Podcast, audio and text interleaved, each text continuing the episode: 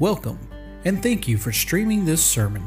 At Heritage Baptist Church, we believe that the Word of God and the gospel of Jesus can truly change lives.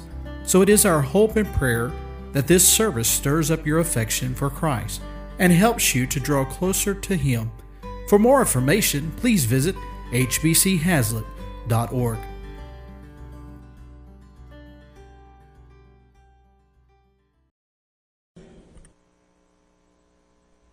thank you for that song. That song always brings back memories. of me and my mom sitting around the piano singing that song when I was a little bit littler than I am now. And uh, so that song means a lot to me. Appreciate them singing it. Mark chapter 2 tonight. Mark chapter 2. Pastor's at camp trying to get things right with the Lord. So let's pray for him. And uh, uh, pray for the campers. We already had one saved. Uh, that's a good thing. And uh, it's one of our visitors that came from uh, the six, uh, the three on three basketball tournament. So he was a visitor, got saved already. So that's good. Uh, so keep praying for them. We'll talk about that a little bit later. So today, today, tonight, it's today and tonight. So whichever one you want to go with there. I usually say in the morning, you know, this morning I'm gonna. It's like it's already night, but in Mark chapter two, Mark chapter two, very familiar passage of scripture tonight. Uh, of course, there's nothing new under the sun. We know that. But Mark chapter 2, we're going to look at the first 12 verses of Mark chapter 2, and we're going to talk about the subject of getting to Jesus. Getting to Jesus. And it says, and again, he entered into Capernaum. Now, the reason it's saying, and again, he's entering into Capernaum because in chapter 1, he was already there. Uh, matter of fact, you go over uh, to chapter 1, and it, it just talks about, uh, in there, talks about Jesus coming to Capernaum. Uh, there's a demon possessed man there, he casts out, and then uh, Peter's mother in law uh, heals her. Uh, that's a real miracle uh, in itself. Peter was married, by the way. Uh, you've heard this a thousand times. Why in the world would you want a mother in law without a wife, right? Some of y'all have to write that down and look at that later, all right? But you see that he's already there. Matter of fact, it says all the town, they were there at Peter's house and they had surrounded the door even there in chapter 1. But as we get in chapter 2, it happens again. He goes away for a short time and he comes back and it says that uh, he, and again he entered into Capernaum and after some days and it was noise that he was in the house. Uh, now we believe this to be Peter's house again. We're not definite, but it seems like it fits because in chapter 1 he was at Peter's house. Uh, he comes back to the same place. It almost kind of seems like he would be in the same uh, house. It may not be, but that's what we're going to go with. And it says, straight where many were gathered together, insomuch that there was no room to receive them. No, not as, uh, uh, no so much as about the door. And he preached the word unto them. Jesus is preaching. Could you imagine being in that service? Hearing the Lord Jesus Christ preach? Uh, you know, I mean, what would that be like to hear the Lord Jesus Christ preach about himself. Wow, isn't that amazing? And it says, And they come uh, unto him, bringing one sick of the palsy, which was borne of four. And when they could not come nigh unto him for the press, they uncovered the roof where he was, and when they had broken it up, they laid, let him down uh, down the bed wherein the sick of the palsy lay. And just kind of pause there. When you think of, when we think of a bed, we're thinking of Sealy and Posturepedic and all those other ones, aren't? Uh, a bed in these times would have been basically what you would see uh, maybe even a homeless person used today. It was a rolled up mat, so to speak. It was a cloth. It wasn't, uh, you know, like a spongy mat, but they would roll it up during the day because these houses were pretty small. Uh, most of them were only just one room. Maybe uh, if you were a little fancier, you had maybe a one bedroom in there. But what would happen at night is that everybody would uh, unroll their mat, and they would. That's where you would lay. That's where you would go to sleep. Uh, houses wasn't made to live in; they were made to sleep in. When we went back to Florida here, we went uh, through Florida on our way back. We we were talking about this very thing. When we go back to Florida, uh, most houses around our area are about a quarter of the size of what houses are here in Texas. And I told Diane, even her, where she used to live in places like that, you know, maybe a thousand square foot at the biggest is the biggest house we have around our area. And I, but I thought about it. I said, you know, when I was little, I didn't live inside that house. I slept inside that house. Anybody else like that? Are y'all okay tonight? Everybody all right? Should y'all been in FPU learning about uh, finances? I told Brother Hookett, make sure he goes over there and takes up an offering. They want to get out of debt, need to give to the Lord. So anyway, yeah, yeah, it's going to be a tough crowd. I'm glad I'm not a comedian. Verse 4 says that they broke it up and they let him down in his bed. Okay, so here, as you can see, this, this uh, cloth material, they're letting him down in front of the Lord Jesus Christ. Now, notice in verse 5, it says, And when Jesus saw whose faith? He saw their faith. Five people's faith, or at least four, but five people are involved in this. It says that when Jesus saw their faith, he said unto the sick of the palsy, Son, thy sins be forgiven of thee. And of course, anytime Jesus is somewhere, guess who else is going to be there? The naysayers, right?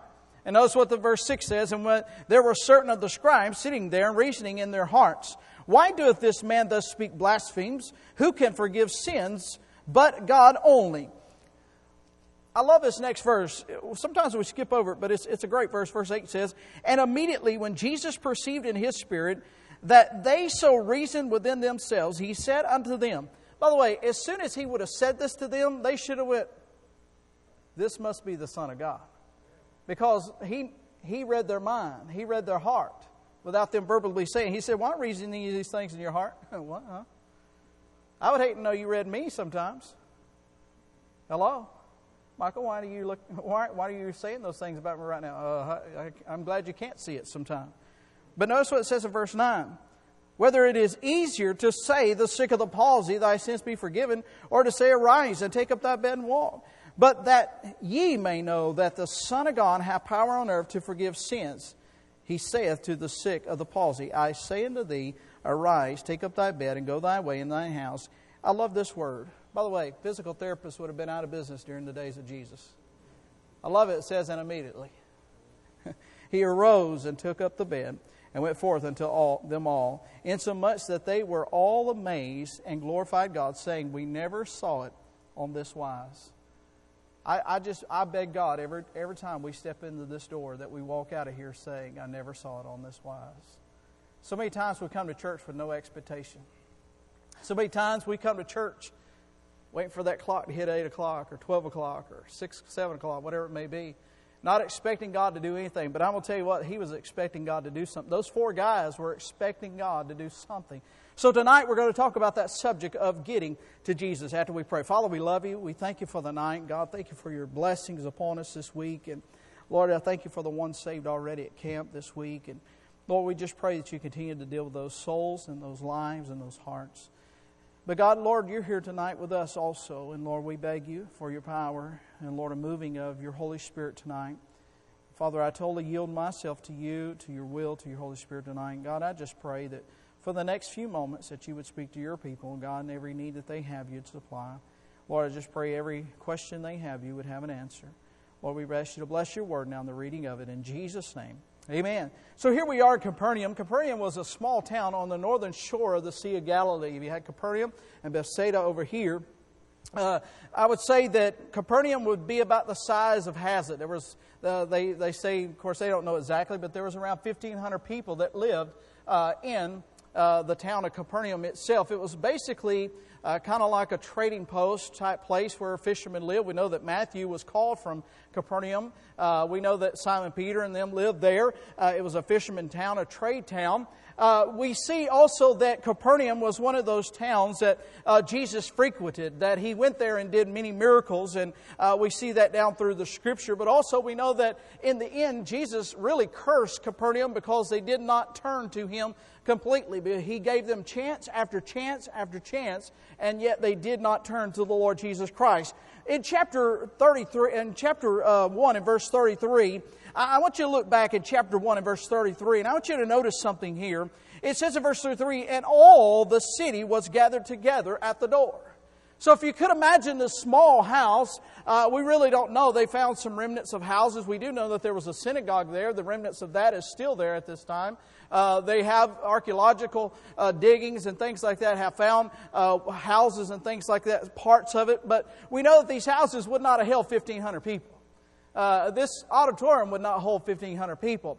So could you imagine the house being full? And outside the house, all of these people all over the landscape. We don't know how many people were there, but we know that there, the whole town was there. That's what the scripture says. That all of the city was there. They're all there. Why? Because Jesus was healing and Jesus was taking people who had uh, diseases and he had, they had problems in their life and he was healing them immediately.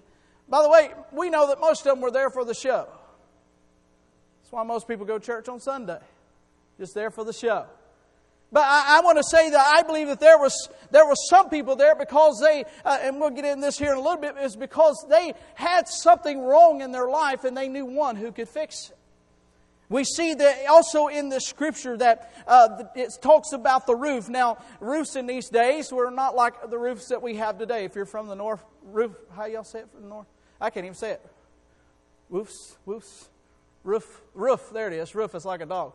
Uh, but if you got up on a roof, it would have been there was basically two types of roofs in that day, if you kind of study that. Uh, they would lay beams across there, and they would take uh, basically branches and lay those on top and they would begin to lay a slime down, a, a clay slime down. And that, uh, matter of fact, they have recovered uh, some rollers, stone rollers that they would have been used on top of these roofs. Every year, they said, uh, before the rainy season came in, they'd get up there and they would repitch it. They would recover it, and they would take these rollers, these stone rollers. You have to look it up; is amazing. And they would roll these roofs to pack that clay down. But also, we know that the second type, and, and this roof was probably a mixture of both because uh, we see over in Luke chapter 5 in this, it talks about the tiling. It talks about the tiles, and some of the roofs were made of the clay tiles during that day. They would overlap them, uh, and they would have a slight pitch on them.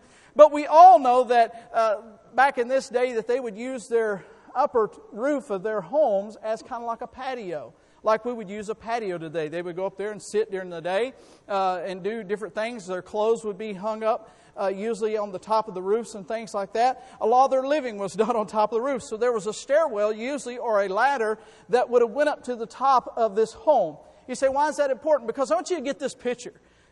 Here's a man that's sick of the palsy. Now, that word palsy means he was paralyzed. He had some kind of uh, paralyzation. He was, uh, something wasn't working. In other words, where he could not go himself. He was going to be relying upon these four men, and thank God for friends, by the way, uh, that took him. So if you can get this picture, the house is full. Jesus is in the midst of this house. He's preaching unto these people. He's, uh, he's there in the midst of the house, the Bible says, and it was noise abroad, so people are coming in. Uh, and, and these four men come bringing this man of the palsy. By the way, what teamwork? You ever try to get four guys to carry something? It's hard. We were trying to carry, two of us trying to carry a sheet of plywood the other day, and we couldn't even hardly do that. But can you, here they are, they're bringing this man, but they're going to have to go up on the roof. Now, when they, these roofs, a lot of times were not high as we have roofs here, uh, but they had to go up these stairs. But also, the Bible says uh, that when they got there in verse 4, it says they uncovered the roof. Sometimes after they put the clay down and they would pat it down, they would put brush over it. They would, to keep the sun from beating down on it and the rain and all that. So they would uncover it, but then the next thing says they broke it up. So in other words, they had to bust this roof up. They had to remove the tiling or, or the clay from it. Now could you imagine being inside the house? You ever, uh, I, will tell you a funny story. We were in the back working on, uh, this has happened a couple times uh, we were in the back working on the bathrooms, and Brother Ladder was up top. All of a sudden, Brother Ladder was not up top, he was down below. But you could, you could see the sheetrock go, you could see the dust start falling, and, and you go, You're not on a rafter. It's too late, right? And here comes. He did that twice, by the way. I just want to let y'all know that. I patched that roof twice back there. Um, finally, we're just, if he falls through again, we're going to leave it, a sky uh, uh, light in there. But, but as you think about this being in there and, and all of a sudden these particles are falling and, and the roof opens up and now you're seeing the, the night sky and, and here comes this guy down. What a scene that would have been. I, I want you to think about something about getting to Jesus. Number one, I want you to think about this. The reason he was trying to get to Jesus is found in verse 3. The reason, you got to have a reason when you come to Jesus. And, and I, I, want us to look at verse 3 again. It says, And they come unto him, bringing one sick of the palsy. There you go. He, he, he had no other hope other than to get to Jesus. The need that he had was great. And, and by the way, we all have needs. We all have a need. We, we either need need of fellowship with God or we have a, a mental need or a physical need or, or, or, a spiritual need. Whatever the need is, we all have those needs in our life. And the reason that he was trying to get to Jesus was because he had a need. This is, this is deep. If you don't have a reason to get to Jesus, you won't go to Jesus. You see, the problem with most people is that they wait till they have a big problem. By the way, Jesus will still let you come. Right? God, Jesus is, is still a 911. But also, he, he is a rehab facility. He is a, a, a pre facility of, uh, of care for us. And, and too many times that, uh, matter of fact, I was taking this day, I told my wife I've been having a horrible toothache. And uh, uh, of course, I've been taking Aleve like crazy. And it dawned on me I've not prayed about this one time. I'm not lying. I prayed about it right after lunch, and my tooth hadn't hurt since. And I was thinking, why didn't I go to Jesus first? I think he's, he's, he's, he's concerned about a toothache just as well as he is about anything. The problem is, is that I, I just didn't go to him. Why? Because I didn't see the need like I should have. Too many times we come to church thinking that we have no need of nothing and we miss Jesus in the service. Listen, I, would stay home before I'd come to church and not expect Jesus to be here. I, I, I listen. We so many times. I, was going to preach a sermon. I may have told you all this before, but I wrote it down and I never did work on it. But make church expensive again. You say, what does that mean? Because things that we consider expensive, more value. And see, I, I think that's why everybody ought to have a ministry in the church because the more you invest in it, the more you'll want to come. And whether it's just if you're part of the mission program, whether you're part of Sunday school, whatever part, you want to have a part in it. Why? Because the more you invest in something, the more value you see in it. And, and let me encourage you is that don't be a spectator.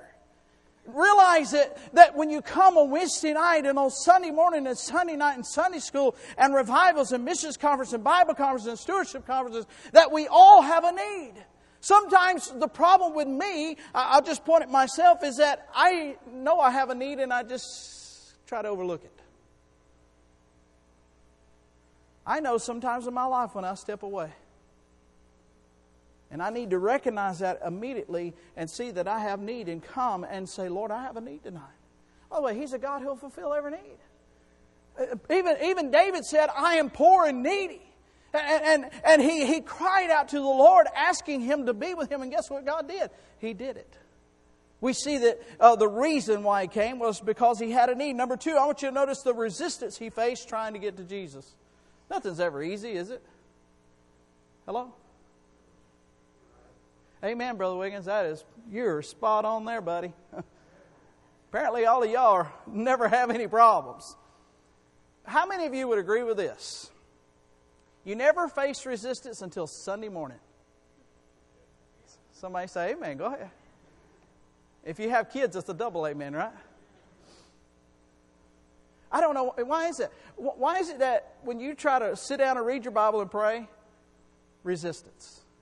You know why? Because the flesh doesn't like it. The devil doesn't like it, and there's going to be resistance. And, and, you say, well, what's the resistance of this man? Well, he had a few resistance. Number one, he couldn't get there by himself.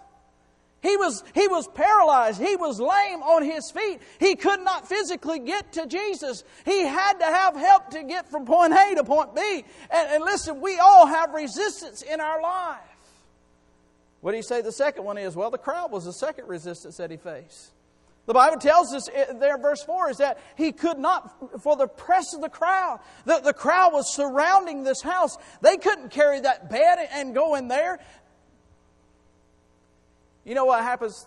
I'm going to say me. I'm going to quit saying anybody else. Michael Wiggins is the worst about when I hit a little resistance. I'm like, well, I'm done. Anybody else that way? Just, just, just hit your husband or something. You know, I, in my life, I, I, that's something I've had to overcome time and time again. You know, and I try to do something for the Lord, and it just seems like it just hit resistance. I'm like, well, that didn't work out. It, our famous, who I'm fixing to get me right here. You know what my famous statement is? Well, that must not have been the will of God. You ever say that? and, and, you know, God has burdened your heart over something and you step out to do it and, and you step out there to, to, to, get it started and you hit a little resistance, you go, well, that wasn't the will of God. I'm going back to my couch because that was. Right? But, but listen, here, here's the, the, third thing is that they, they, they say, well, okay, let's go up on the roof and, and we'll let him down. But when they got up there, they realized they, they still got another resistance. What is it? It's that roof. They, they got to break it up. Listen, so many times we quit. So many times when, when things get hard, we just quit. And, and listen, I'm number one on that list. And, and when I face a little bit of resistance, I'm like, eh. I don't like resistance. I don't like, we, we always say, you know, kickback. I, I don't like that. But I don't believe Jesus made this life easy for one reason so we would trust Him. Listen, if I woke up every morning and did not have any problem praying and, and reading my Bible, I'd be spoiled rotten. But I realized very quickly whenever I open my eyes, and, and usually I, I click on my phone, don't judge me, and I bring up my scripture of the day, you know, Old sleepyhead comes right back, doesn't he? I, I, found myself reading my Bible. I have my Bible in the living room also. I found myself reading my Bible in the living room sometimes, praying, sleeping. I have the problem that the disciples had. Remember? He left them, said, I'm going to go yonder and pray. Came back, found them sleeping three times. So I know I'm not the only one that has problems with sleeping when you should be praying. It, the disciples that walked with Jesus had problems. Listen, when we face resistance, what do we do? We keep going and we keep going until God says no. Look, what stands between you and Jesus, sometimes we allow to stop us in our tracks. Well, I don't guess God wanted us to go to church today. I've actually heard that, and I hope it wasn't from some of y'all. If it was, shame on you. Uh, shame on me too. But, well, we were driving to church. I guess the Lord didn't want us to go because the kids wasn't ready. I don't think that's a good excuse, do you? I think we have to overcome those resistance. Sometimes you got to break things up that get between you and the Lord Jesus Christ. Sometimes it's sin in our life. Sometimes it's, it's the, the hindrances in our life and the things that cause us a little resistance. Listen, we must be determined. We must be determined to get to Jesus. I wrote this down. I believe it's, I believe it's true. How bad the need reveals the determination. How bad the need you have determine, reveals the determination. In other words, if I hurt my finger, I'm not really concerned about it. But if I have a loved one that's on the verge of death, I will do what I can to get to the Lord. But listen, I ought to, ought to be that determined with everything said this the other day, and I, it's so true. Just like cattle wear a, a trail in a, in a field, they go the same path all the time. We ought to wear a path between us and the Lord. Going to Him on the behalf of others and offering petitions uh, on the behalf of others. You see, there's in chapter 5 of Mark, you don't have to turn there, but just write that down. Chapter 5. We see two different people. We see Jairus. Remember, Jairus, uh, his daughter was dead, and uh, he was a ruler in the synagogue there. And he besought the Lord. He, there was a crowd there also that was following. He pressed through the crowd and, and finally got Jesus' attention. And, and he said, uh, Father, my, my daughter is home and she like sick, dead. And Jesus, of course, went and, and, and, he healed her. But also, the, the next story underneath that is a woman with the issue of blood for 12 years. 12 years, the Bible says that she had spent all, that she had been to every physician. Listen, that's us sometimes. Sometimes we go to every physician, we, we spend all of our money instead of going to the very source of healing. Now, does God use doctors and things like that? Sure, He does. But we should go to Him first. And so many times, we, we work out in the mornings at a gym, and the guy that runs the gym is a Christian guy. And uh, he's one of those fanatics he actually loves Jesus. I don't like those people. I'm just kidding. But I'm telling you what, he gets me all the time. I quit saying anything hurts. Because he'll, he'll, he'll, let's pray. And he, I mean, he, he just one day when we first started going, working out, I got a little lightheaded. If you can imagine. and my head started hurting, so I went and sat down. He come over there and said, What's wrong? I said, Man, my head is hurting. He said, Well, did you pray about it? Uh, no, I hadn't had time. That's what I told him. He said, Well, we got time right now. And he laid his hand on my head and he prayed for me. My headache went away. I'm not even lying. You know how big I felt? He's not a preacher. I felt about that high. Why is it that we don't go to the Lord with everything in our life? I think about me, and I, am I'm confessing my faults tonight. It's not like I got to go run to a synagogue somewhere and pray. It's, I could stop dead in my tracks right now and, and, say, God, would you be with me, Lord? Hey, I got a toothache, Lord. And you think, well, I shouldn't bother him with that. No, listen, he wants to hear about everything. You say, I've got a headache, I've got a migraine. Hey, listen, I've got cancer, I've got sickness unto death. He'll answer those prayers according to his will. Remember when I was a kid? Boy, you, you, you ever had sickness around our house, you didn't mention it. Because you were getting some castor oil was for air. I don't know. I had mom put it in my ear, my eyes, my nose. I mean, she she she thought it was the uh, the anointing oil. She she'd heat it up. I remember I used to have bad earaches as a child, and I remember I'd say, "Mom, my ears hurt," you know, and then it dawned on me, I'm just it just went away. She'd be, I'd be right back. She'd be in there on that little pan and heating that, uh, that oil up and put, had a little dropper and drop that hot oil in there. I think she did more damage. It's probably why my, and then stuff that little cotton ball in there, right? But I was thinking, you know what? If every time something happened in my life, I'd cry to mama, wouldn't I? Fall down, mama. Why? Because you knew mom would come and hug you. Daddy would just say, get up. But Jesus cares, doesn't he? We have a need and we must, we're going to face resistance. Let me, let me give you the last thing I'm done tonight. The last thing we see the results of getting to Jesus. I love this, verse 11 and 12. The results of getting to Jesus. I say unto thee, arise, take up thy bed, and go thy way in thy house. And immediately he arose and took, took up the bed and went forth uh, before them all, insomuch that they were all amazed and glorified God, saying, We never saw it on this fashion. Listen, when you get to Jesus, He can do some amazing things in your life. He can do amazing things not only in your life, but He can do amazing things in other people's lives. Uh, notice that these four men brought this man sick of the palsy to the Lord, and He saw their faith. That's why it's important to pray one for another. Because God sees our faith and can work on the behalf of, of another person. Isn't that amazing? Just because of my faith, God can do something in your life. You say, How do you believe that? I believe God can save my father because of me praying for him. I believe, now I understand by faith, my dad had to get saved, but I believe God will give him that faith and give him that chance, that opportunity in his life. The results of getting to Jesus, number one is this man was healed of the palsy. God didn't mess around, did he? I'm glad God didn't say, well, in six months, you're going to feel the pain go away. And in a year, you're going to be able to get up and walk. He said, Get up, take up thy bed and go. And immediately he went. I thought about this. I thought this was pretty cool. Number two, re- the results of getting to Jesus. His friends now had a friend they didn't have to carry. What a burden lifted off of these guys. Uh, we don't know this guy's name. Let's call him Jim. Probably not his name. Can you imagine the four friends going around? Oh, we got to go get Jim today. They're back there stretching, you know. All right, let's go get him. We're carrying him to back to the synagogue again so he can beg.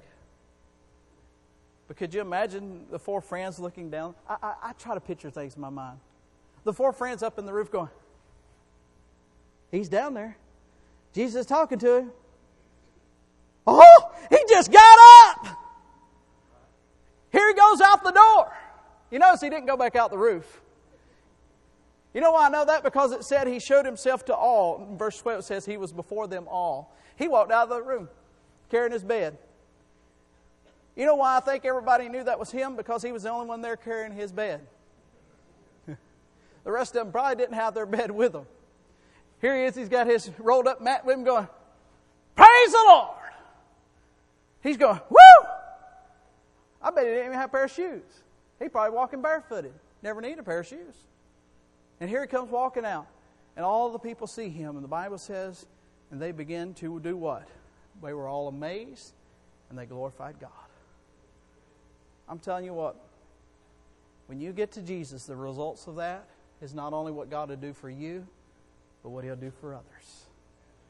You see, it's a great testimony when God does something in your life because it reveals that God is still working. Listen, I, I would not dare want to put up here on the screen, which my wife has plenty of video, of my old life. But if you could see what I once was and what I am now, you would know there's a God. You would know that there is a God who can heal and change people's lives.